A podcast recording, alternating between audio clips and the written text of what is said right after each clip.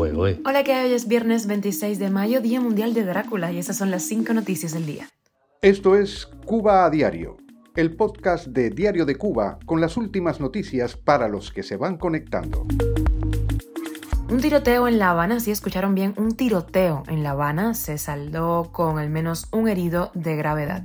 Josep Borrell anunció una conversación entre la Unión Europea y el régimen sobre derechos humanos antes de finales de año, por lo que el tema no estuvo sobre la mesa en estas presentes conversaciones.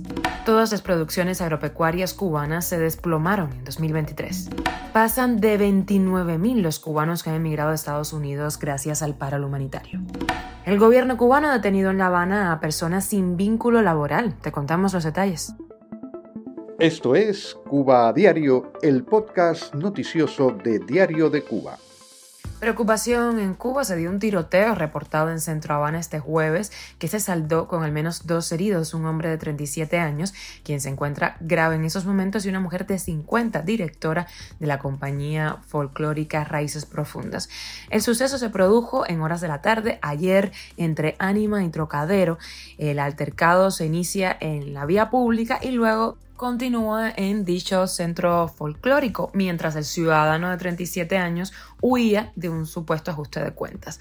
Hasta el momento los autores de este ataque no han sido detenidos y bueno, Cuba vive un deterioro notable de la publicidad, tranquilidad ciudadana, con denuncias a diario de robos y otros delitos con violencia, incluidos asesinatos, pero esto de las armas de fuego es algo nuevo. Cuba a diario. Y más de 29.000 cubanos han emigrado a los Estados Unidos entre el 5 de enero y el 24 de mayo de este año con paro humanitario. Así lo informó el Departamento de Seguridad Nacional de Estados Unidos en diálogo con varios medios de comunicación, incluyendo Diario de Cuba. Señalaron que en lo adelante la mitad de las citas diarias van a ser otorgadas mediante una lotería, lo que consideran un procedimiento más justo para quienes optan por ese proceso, dada la enorme cifra de peticiones recibidas. El programa otorga al mes permisos de ingresos legal vía aérea Estados Unidos a 3.000 migrantes de Cuba, Venezuela, Haití, Nicaragua, que tengan patrocinadores en el país que los apoyarán financieramente. Según contaron, no están viendo muchos cubanos que lleguen a la frontera sin una cita de CBP One y eso lo achacan a los programas legales. Si alguien se encuentra cruzando de forma ilegal la frontera, será procesado para su repatriación acelerada. Comentaron que son más de 1.300 eh, los nacionales de Cuba, Haití, Nicaragua y Venezuela que fueron devueltos a México en lo que va de este año 2023. Y prácticamente todas las producciones agropecuarias principales en Cuba están disminuyendo de manera sistemática, así lo reconoció ante la Asamblea Nacional del Poder Popular el viceprimer ministro y ministro de Economía de Cuba, Alejandro Gil.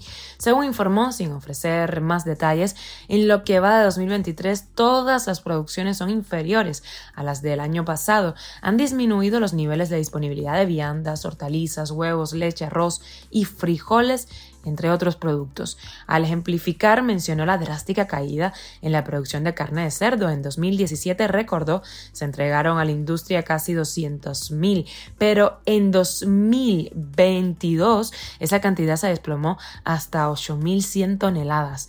Como es habitual, el funcionario llamó a producir más sin mencionar el bajo nivel de inversión del gobierno en la agricultura, no así, por ejemplo, en el turismo. Gil reconoció que el principal impacto inflacionario se dio en los alimentos, precios nunca antes vistos en la isla para productos como por ejemplo los huevos o la leche. Cuba a diario. Y el alto representante de la Unión Europea para Asuntos Exteriores y Política de Seguridad, el español Josep Borrell, anunció en Cuba que el organismo sostendrá una conversación sobre derechos humanos con el régimen cubano antes de que finalice el año 2023. Esto parece transmitir el mensaje de que las violaciones de los derechos humanos que eh, son sistemáticas en Cuba y el tema de los presos políticos no serán prioridad durante su presente visita, pese a que antes de viajar a la isla afirmó que estaba en su agenda. También anunció que no llevaría la lista de presos políticos a pesar de las peticiones de varias organizaciones de la sociedad civil cubana. Durante el encuentro, Borrell dio a conocer además que la Unión Europea va a destinar 14 millones de euros para apoyar a las micropymes cubanas. Las pequeñas y medianas empresas sí, pero los derechos humanos no. Y el gobierno citó por la vía judicial a un grupo de personas residentes en el municipio de Marianao, en La Habana, que estaban desvinculadas laboralmente, varias de las cuales fueron detenidas, esto según información de un usuario en redes sociales acompañada de varias fotos de estas detenciones. No se detalla sobre la situación de estos detenidos, si tenían antecedentes penales o cumplían algún tipo de sanción.